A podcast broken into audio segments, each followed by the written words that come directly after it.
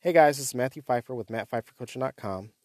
Thank you for tuning in to Toxic to Triumph. In today's episode, I'm going to be answering a listener question from a follower on TikTok.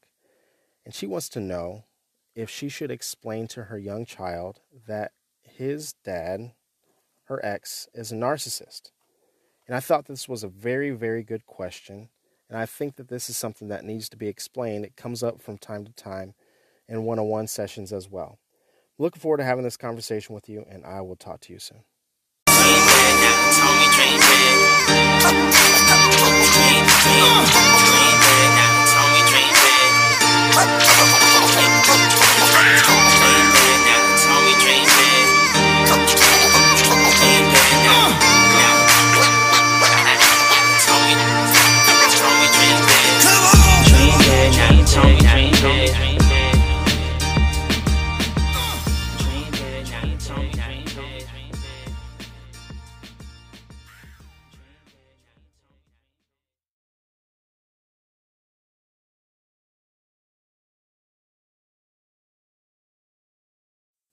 Today, I got a very good question from one of my TikTok followers.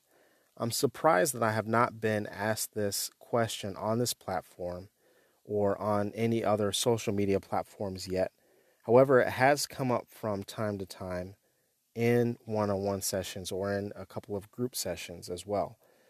The question is How do I explain to my child that their parent, my ex, is a narcissist? So, quite often, especially when you've left a narcissist, obviously there's shared custody with a child. It can be 50 50. Sometimes, you know, maybe the father has a Thursday and every other weekend, um, or sometimes it's the mother. Maybe the mother has has majority custody or 50 50. It can go either way. Either, but no matter what, a lot of times the parent, the the ex spouse, the narcissist, will begin to abuse, not physically, but emotionally and psychologically, the child. Now, I'm going to get clinical here for a second. This will often happen a lot, a lot more frequently if that child looks or reminds the narcissist of you.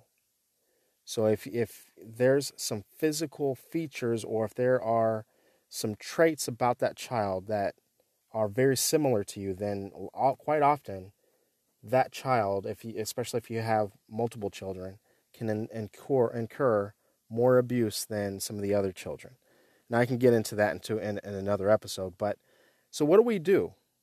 What, what do we do if our young child or even if our teenager is experiencing emotional abuse and coming back and they're confused and they've been gaslit and they are feeling like they're walking on eggshells and the courts aren't empowering them, they're not empowering you, they're not doing anything about it.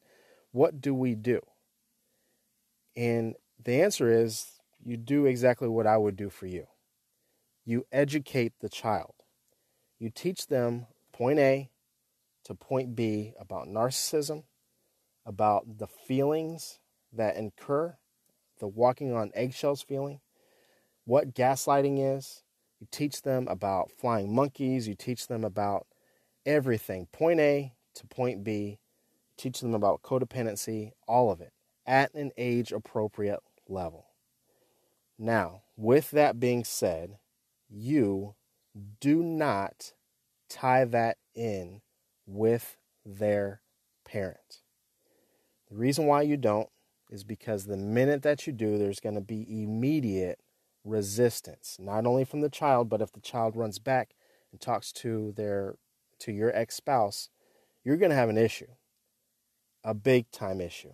Not only would this lead to possible and probable parental alienation, but every child loves their parent even in abusive situations a lot of times. So, what educate, educating them will do for them is it's going to allow for them to draw their own conclusions. And that's exactly what you want. Is you want the child to understand what narcissism is, and you want them to understand the feelings that they that they're feeling, and that they're fe- and the feelings that they're feeling are real, and you want to validate those feelings. And when you do, you're going to empower the child to make decisions on their own. And this is not only very powerful for the child here in the present dealing with their narcissistic parent, but it's also empowering for the child moving forward when they become an adult.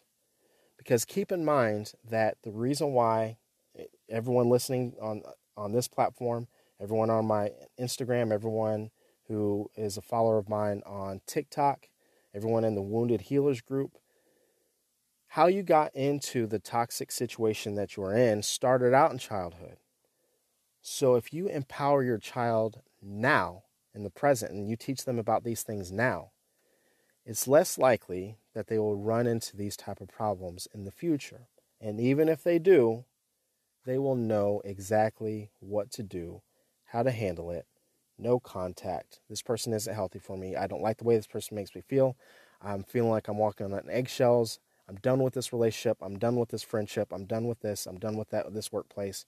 And so they don't experience the long the, the longevity of toxic relationships, narcissistic abuse, maybe in the way that you did. Instead of being in these type of situations for possibly years or even months, they end it after months or months, weeks, or days. So I hope this episode was helpful for you.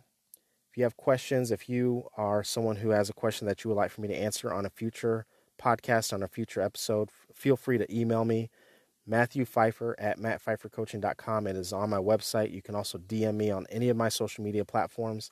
That goes from TikTok to Instagram, Facebook, uh, you name it.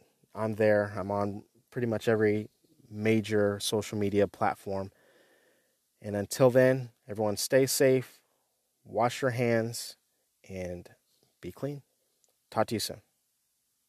Keep your head to the sky. Spread your wings wide. Show the world you can fly, baby. Show the world you can fly. Show the world you can fly. Dream big. Keep your head to the sky. Spread your wings wide. Show the world you can fly, baby. Show the world you can fly. Yeah. Show the world you can fly. Dream big. Keep your head